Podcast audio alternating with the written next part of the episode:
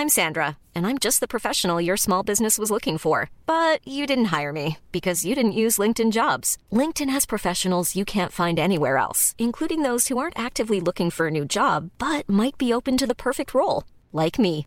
In a given month, over 70% of LinkedIn users don't visit other leading job sites. So if you're not looking on LinkedIn, you'll miss out on great candidates like Sandra. Start hiring professionals like a professional. Post your free job on linkedin.com/people today.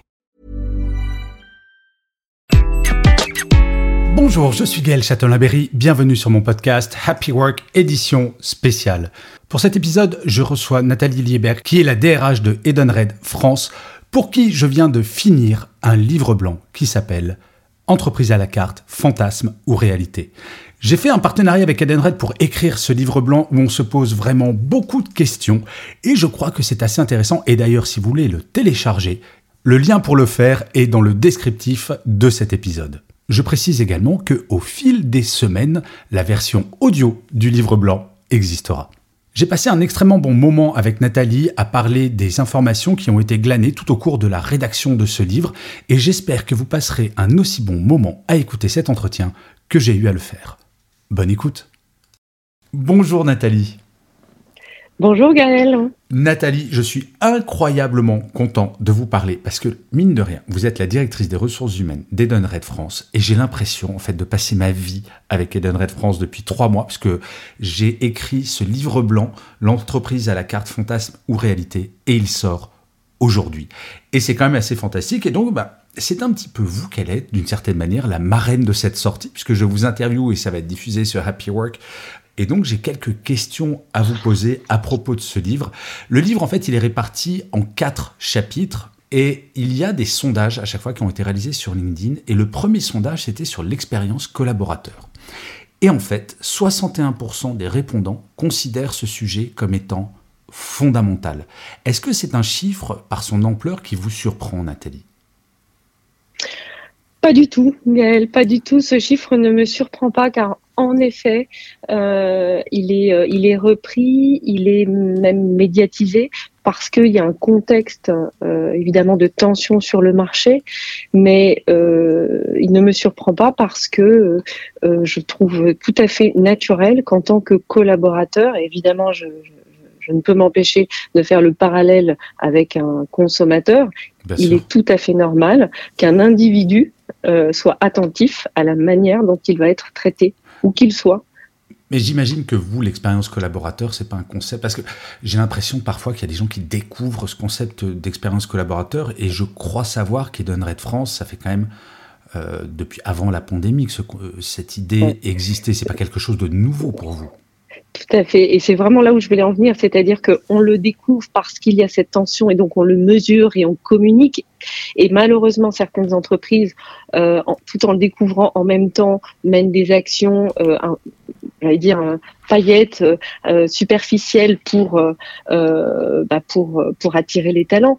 Mais euh, ce sont, enfin voilà, il se trouve qu'en effet, euh, chez Edenred, c'est un sujet qui, euh, qui a été euh, euh, pris en compte depuis euh, plusieurs années, euh, qui d'ailleurs bien avant le Covid, qui euh, et, et cette guerre des talents qui qui a permis bah, d'expérimenter un certain nombre de pratiques, de prise de conscience euh, et de travailler sur le sujet, d'avoir des retours d'expérience, évidemment des collaborateurs, puisque c'est quelque chose qui est mesuré euh, chez Edenred. Et, euh, nous prêtons attention euh, à toute euh, l'expérience collaborateur et surtout tout le parcours des collaborateurs bien avant d'arriver chez nous, hein, en, en pré-onboarding. Hmm. Euh, nous nous attachons à écouter leur vécu avant, pendant et même après maintenant. Mais alors c'est quelque chose que je trouve extraordinaire, franchement, parce que je découvre, c'est l'avantage de mon métier, je parle avec beaucoup de gens, et en parlant avec, euh, je crois que c'est vous ou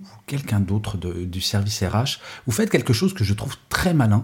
Vous posez des questions aux gens qui viennent de rentrer, et notamment cette question de savoir si le vécu en tant que salarié Edenred France correspond à l'image qu'ils s'en faisaient quand ils étaient candidats. Oui. Je trouve ça tellement malin. Et est-ce que vous avez des Vous avez- décalages parfois? Vous avez posé cette question, à Karine Afro, en effet, qui est notre euh, responsable marque employeur. Et je trouve en effet que c'est une question très pertinente parce qu'elle elle pose, elle pose le sujet, le sujet du décalage, donc potentiellement de la déception. Et oui, ça peut arriver. Et c'est euh, un retour d'expérience qui est important. Donc oui, pour répondre à votre question, c'est arrivé.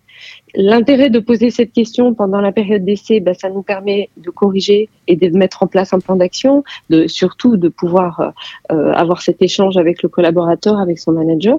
Et puis en termes de pratique, plus généralement, bah, d'améliorer nos pratiques. Hmm. L'idée étant que euh, voilà l'expérience euh, de, de, de, ces nouveaux collaborateurs soit la plus fluide possible à tous les niveaux et, euh, et donc d'éliminer les, grains de sable, euh, les frictions, les tensions qui peuvent être générées par euh, une période d'intégration, par exemple. Mais ça, c'est vraiment quelque chose que je dis très souvent. Euh, vous savez, enfin oui, je, bien sûr que vous savez, il y, a, il y, a, quand même des managers et des dirigeants et dirigeantes qui ont peur de libérer la parole, alors que là, avec cette question de demander est-ce qu'il y a un décalage, c'est pas ni pour punir ni pour juger, mais pour agir. Et je trouve que la libération de la parole, c'est, je pense, la clé, non? Probablement. Alors là, vous parlez à une convaincue. Euh, je pense, qu'il faut que c'est sur, en tous les cas, sur ces sujets euh, de l'entreprise, de, de, de, de, la vie de, dans l'entreprise et du, du, du management et, et, des pratiques managériales, il ne faut pas qu'il y ait de tabou. Euh, et il faut en effet que ce soit, ça s'inscrive dans une démarche d'amélioration, donc euh, qu'on puisse euh, au contraire parler des, des, difficultés, parfois des erreurs et pourquoi pas des échecs pour les transformer en réussite, en amélioration. Et je suis personnellement euh, ravie parce que en effet chez Edenred et je suis d'autant plus à l'aise pour vous le dire parce que vous le savez ça fait maintenant huit mois donc c'est encore très récent mais j'ai eu euh, malgré tout ces huit mois euh, sont suffisamment longs pour que je réalise que ce contexte ce climat de bienveillance pour libérer, libérer la parole euh, existe. Mais c'est ça que je trouve absolument fou c'est ça semble évident dans notre vie perso personnelle que la libération de la parole soit quelque chose d'important. On n'imagine pas, par exemple, une vie de couple où les gens se disent rien, ou alors à un moment, ça finit en divorce. Et dans la vie professionnelle, on a aussi l'impression de découvrir ça. Mais comme on découvre une autre chose qui n'est pourtant pas nouvelle, c'est le travail hybride. Et ça, c'est le deuxième chapitre du livre blanc. Et j'aimerais bien vous faire réagir sur un chiffre, euh, pas qui m'a étonné, mais euh, euh, qui me semblait pas être la chose prioritaire. 44% des répondants sur le sondage concernant le travail hybride choisissent de dire que la première qualité du télétravail, c'est l'impact positif sur leur fatigue. Ça paraît, est-ce que ça vous a surpris ou pas vraiment? Je rappelle que sur le sondage, il n'y avait pas de choix multiple. Ils devaient impérativement choisir un item et 44%, c'est l'impact sur leur fatigue. Eh bien, euh, alors, pas de surprise de mon point de vue là non plus, puisque c'est évidemment quelque chose que l'on observe et qui a été particulièrement le centre des attentions des DRH euh, il y a deux ans. Euh, qu'on ait un accord ou pas télétravail, il a fallu le faire évoluer. Et donc, ce sont des questions que l'on s'est posées. ça veut dire que peu importe le nombre, euh, est-ce que c'est euh, important, pas important, mais ça veut dire qu'une grande majorité des, salariés euh, vivent, vivaient, en tous les cas, euh, le, le, temps de trajet euh, comme une forme de souffrance, en tous les cas qui génère une fatigue, mmh. euh, et que bien évidemment le fait euh, de ne pas avoir ces temps de trajet, au-delà du temps, mais c'est surtout la fatigue que ça génère, ouais. Euh, c'est euh, c'est effectivement un impact positif. Ça veut dire aussi qu'on n'y a peut-être pas suffisamment prêté attention dans le passé, dans nos sociétés à 2000 à l'heure, une concentration des métiers en métropole avec bah, tous, tous, les sujets qui, qui impliquent hein, sur le lieu, la localisation, euh, euh, par rapport au poste de travail, et d'où cette aspiration aussi à, à, à vouloir euh, quitter la région parisienne pour certains. Alors Nathalie, vous savez, je vais peut-être vous apprendre quelque chose. Je suis hyper content sur les, euh, non, sur les temps de Chouette. transport. non, parce que c'était une étude qui était sortie, qui était fascinante, où en fait le nombre de démissions n'augmentait pas en fonction de la durée du temps de transport, mais du nombre de changements. On, je parle de la région parisienne mais du nombre de changements. C'est-à-dire que des gens vont démissionner ah. plus fortement s'ils ont trois changements avec une demi-heure de temps de transport que s'ils ont une heure sans changement. Ah, ça, c'est intéressant. Ah, ça m'avait bluffé. mais donc, en fait, ça... mais c'est ça qui est fatigant en soi, finalement. Bien entendu. Bah, imaginez-vous les couloirs du, ouais, le couloir du métro euh, le matin, c'est terrible, c'est ah, épuisant. je pense que toute personne qui a expérimenté la ligne 13 à une heure de mm. pointe peut comprendre mm. que le travail hybride, c'est pas mal, deux ou trois fois par mm. Sur la fatigue. Ok. Alors ensuite, le, troisième chapitre, ça concerne le sens donné à son travail. Alors vous savez que pour moi, le sens donné au travail, ce sont des sujets que je traite depuis des années et parfois on a un peu l'impression que c'est tarte à la crème. Et pourtant, 47% des répondants au sondage concernant le sens donné au travail considèrent que leur entreprise ne s'en occupe pas, mais qu'ils aimeraient bien qu'elle le fasse. Et là, par contre, encore une fois, en fait, c'est pour ça que vous êtes DRH et que moi je ne suis que chroniqueur. Parce que moi ça m'a surpris ce pourcentage et là vous allez me dire, mais Gaël, je ne suis pas surprise. Tout à fait. Gaël, je ne suis pas surprise. J'en étais sûr. Euh, pour deux raisons. Hein. La première, c'est que ça fait aussi partie de mes convictions depuis toujours que l'une des missions de l'entreprise, euh, au-delà de voilà, en, donnant du travail à, une personne, à un individu, c'est de, de, de, de lui de lui donner une réalité, un sens, un objectif, une direction pour qu'il puisse s'accomplir. Et ça, ça a toujours été vrai et à tous les niveaux de l'entreprise, quel que soit le poste occupé par une personne. Elle, a, elle fait partie, c'est un maillon d'une grande chaîne, et si ce maillon n'existe pas, eh bien la chaîne est rompue. Et le sens que met l'entreprise, euh, c'est quelque chose de critique. Et c'est d'ailleurs aussi une des raisons des démissions euh, de certaines personnes hein, qui, sont, euh, qui sont évoquées dans les, dans les raisons des départs. Donc, euh, ça ne me surprend pas. Et l'autre raison, c'est que chez Edenred, là aussi, euh, c'est un c'est une c'est un point extrêmement positif, c'est que euh, nous nous attachons à euh, donner ce sens, à illustrer, euh, à expliquer et à donner le cap. Concrètement, ça veut dire communiquer sur bah, la mission de l'entreprise, sur sa raison d'être, sur ses objectifs. Nous travaillons en ce moment avec l'équipe de direction au plan à trois ans Mhm. Euh, que nous allons ensuite, euh, et c'est euh, c'est ce qui nous anime aujourd'hui en travaillant sur sur la construction de notre stratégie à trois ans. Eh bien, notre mission derrière, c'est de la décliner, de l'expliquer à chaque collaborateur, et c'est ce que nous ferons dès le mois de septembre. Mais en fait, j'aime beaucoup ce que vous dites sur sur la chaîne dans une entreprise, parce que parfois il y a des gens qui sont en bas de l'échelle hiérarchique et qui se disent mais moi je, je compte pas. Alors que fondamentalement, si une entreprise paye un salaire, quel que soit le niveau hiérarchique, c'est absolument fondamental. Et j'imagine que vous connaissez cette anecdote de l'homme de ménage. je pense que c'est une légende eh ben, urbaine. J'allais prendre cet exemple. Chez SpaceX, bah, racontez-la, je vous en prie, parce que je la trouve tellement fabuleuse. Alors non, en fait, c'est pas. Euh, enfin, moi, je prends. Enfin, euh, je, traduis ça pour pas. Je prends souvent l'exemple du, personnel et des éboueurs, notamment dans mhm. une ville, et le travail et le sens euh, qui est donné à cette mission dans la, dans la collectivité, dans la cité. Imaginez-vous, et on le voit malheureusement quelquefois à Marseille, une ville où il n'y a personne pour nettoyer la ville. C'est une ville euh, où, vous avez euh, une guerre civile. Mais c'est comme pendant le premier confinement, Nathalie, je ne sais pas vous, mais quand vous alliez dans votre Franprix ou votre Carrefour Market ou compagnie, c'est l'agent de caisse qui était mille fois plus important que le PDG ou la PDG. Mais bien sûr.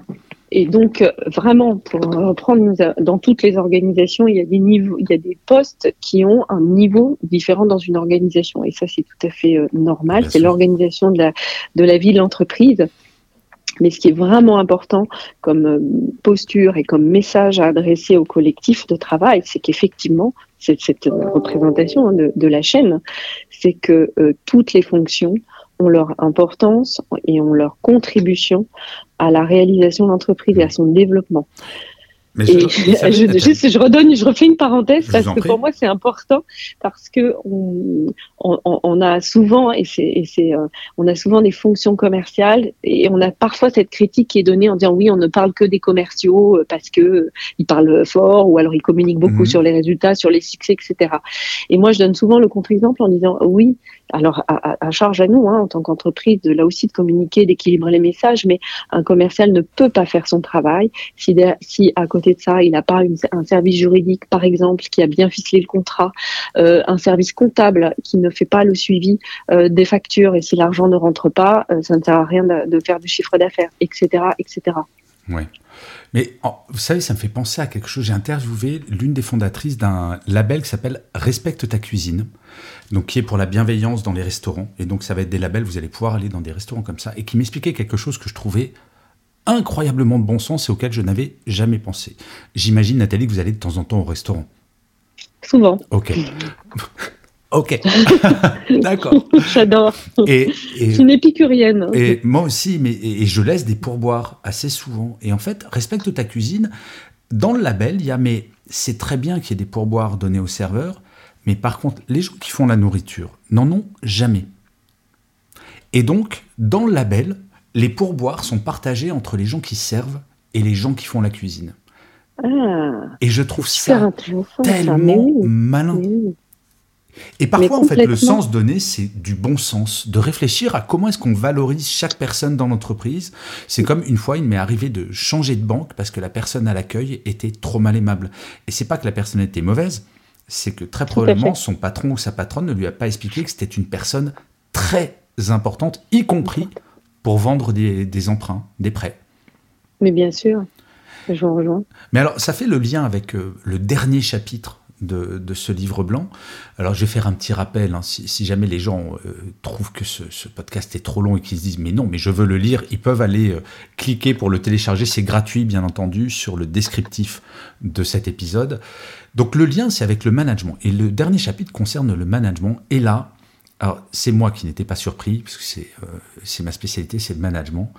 Mais c'est cruel quand même, puisque 56% des répondants considèrent que leur manager ne leur apporte rien, ou alors leur apporte du stress. C'est quand même effrayant ce chiffre, Nathalie, non?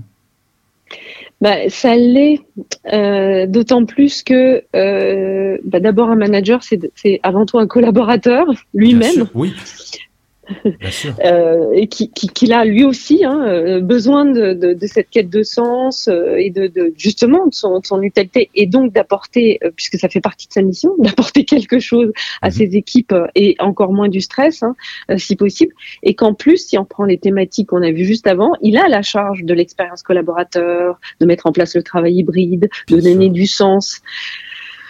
Donc ça c'est à la fois, euh, oui, effrayant et en même temps, ça nous rappelle combien ce métier euh, est éminemment euh, difficile, critiqué, mis à rude épreuve, et, encore plus aujourd'hui. Est-ce que vous n'avez pas l'impression, Nathalie, que quand même la pandémie a remis un petit peu la lumière sur l'importance des managers de proximité qui peut-être un peu, en France en tout cas, étaient considérés comme des gens qui devaient faire des réunions et des reportings, mais pas forcément de gérer l'humain, et que là, euh, je vois beaucoup d'entreprises qui se disent Oh là, mais on s'est trompé depuis 20 ans, ces gens sont absolument fondamentaux pour gérer l'humain. Alors, je, je, ne sais pas si on s'est trompé. Je, je, pense que beaucoup d'entreprises, en tous les cas, euh, j'en connais certaines, ont travaillé depuis longtemps sur le, sur le management et que c'est une, euh, une, fonction qui est amenée à évoluer en permanence puisqu'elle doit accompagner, s'adapter, voire anticiper les transformations. Donc là, on est au cœur d'une transformation, euh, plus d'une conjonction post-Covid, etc., qui amène effectivement euh, les pratiques managériales à, à évoluer, à s'adapter et anticiper nouvelles, ces nouvelles façons de travailler. Euh, ce n'est pas simple. On a, euh, alors chez Edenred, là aussi, on avait un, coup d'avance parce que il y avait déjà cette euh, cette appétence pour pour la fonction managériale. il y avait déjà un certain nombre de dispositifs en place qui ont évolué et, grâce à l'agilité d'ailleurs des équipes RH pour pour travailler, équiper les managers, notamment pendant le confinement, mhm. à animer euh, les, équipes, les réunions distancielles, etc. Et puis nous, on s'est reposé euh, post euh, post-pandémie sur ces pratiques et on a remis en place un, un parcours managérial. Euh, et au moment où je vous parle, on va avoir réussi pratiquement sur un an à, à former quasiment 150 managers euh, qui, qui, ont démarré le parcours là depuis fin d'année sur justement ces, ces, ces, pratiques, ces nouveaux repères. Et, et, ça fonctionne. Et, et ça fonctionne absolument. en fait, Nathalie, on est d'accord, la clé de tout ça, sur le management, sur le travail hybride, sur absolument toutes les questions, c'est la formation. Parce qu'il y a un chiffre, moi, alors qui n'est pas dans. Euh, si je crois que j'en parle dans le livre blanc, mais c'est uniquement 40% des managers qui ont été formés au management. Donc fondamentalement, la clé, c'est la formation. Alors là aussi, vous prêchez une convaincue. Effectivement, euh, formation et même euh, plus largement développement des compétences. La formation est, un, est une des modalités de développement des compétences. Euh, il peut y avoir euh, du coaching, du mentoring, des, des, des, des expériences, du pilotage de projets, des situations qui développent les compétences hein, in situ, etc., etc. mais en effet, la clé, c'est c'est le développement des compétences, bien entendu. Oui, et puis de ne pas considérer que la situation qui était euh, formidable il y a cinq ans va durer éternellement et de savoir se remettre en cause. Et c'est vrai que la période de la pandémie, je ne sais pas quel est l'impact de la pandémie ou l'impact du fait que c'est de plus en plus difficile de recruter et qu'on sait que le manager, dans la fidélisation, joue un rôle absolument fondamental. Mais j'ai quand même le sentiment qu'enfin, on s'en occupe vraiment. Et euh, moi, ça fait quand même des années que je travaille sur ces sujets. Alors, Edenred, vous étiez en avance, très franchement. Enfin, ça se voyait enfin, dans, le, dans les réponses, mais il y a quand même sur le marché, on voit, c'est en train d'arriver, mais euh, j'aimerais vous faire réagir sur un chiffre quand même, Nathalie, avant de, avant de vous libérer. Au moment où on se parle, 2,5 millions et demi de salariés français sont en burn-out. C'est quand même, il devrait y avoir une alerte nationale sur ce sujet. Oui, et ça reste encore effectivement silencieux, malgré ce chiffre euh, très, très, très alarmant, en effet. Euh, on, le relit. Euh, alors c'est encore un peu tabou, hein, même si on parle Totalement, de malheureusement depuis euh, une vingtaine d'années maintenant, avec les événements qu'on a connus, dramatiques. mais on est encore, on est encore frileux sur le sujet je parle d'une façon générale. En oui, oui, au niveau sociétal, bien sûr. Oui, oui, tout à fait. Donc là, ça, ça renvoie euh, à la santé mentale, euh, au bien-être et à toutes les actions de, alors j'allais dire d'accompagnement, mais bien en amont, de prévention, mmh, euh, de, de, des risques psychosociaux, et de, formation des managers à reconnaître les signaux faibles aussi. Exactement. Mhm. Alors là, pour le coup, je suis d'accord avec vous. C'est ça, typiquement, c'est de la formation. Alors avant même la formation, c'est de la sensibilisation mhm. et de la formation pour pouvoir identifier les signaux faibles et surtout ne pas considérer que et ne pas mélanger les genres. Le manager n'est pas un soignant. le RH n'est pas un soignant. Donc, ce que vous l'avez dit, ce qui est important, c'est de savoir identifier les signaux pour pouvoir alerter et d'être dans une vraiment une démarche de prévention et d'anticipation. Le drame étant, quand on arrive à ce que vous évoquez, à des chiffres où le burn-out, ça veut dire que la situation est avérée et on va déjà être en réaction, en, traitement et en situation d'urgence. Alors peut-être, je dis bien peut-être, qu'une des petites pierres à l'édifice pour euh, euh, parler de bien-être au travail, pour euh, faire que les salariés soient un peu mieux, c'est de lire ce livre blanc, c'est horriblement prétentieux ce que je suis en train de dire, je m'en rends compte totalement au moment où je le dis. Mais en tout cas, merci beaucoup Nathalie pour euh, ce moment passé ensemble. J'ai été tellement fier de travailler pour Eden France, Eden Red France, pardon. Je vais la refaire. J'étais tellement content de travailler pour Eden Red France, pour rédiger ce livre blanc. Je pense qu'il y a pas mal de petits trucs d'informations vraiment sympas. Donc, le lien est dans le descriptif du podcast. Nathalie, mille merci pour euh, m'avoir consacré euh, encore une demi-heure, parce que je, vous ai beaucoup embêté pour la rédaction de ce livre blanc. C'est toujours passionnant quand vous parlez, vous semblez être quelqu'un de passionné. Continuez comme ça, je vous souhaite plein de bonnes choses et je vous dis à très bientôt. Au revoir Nathalie.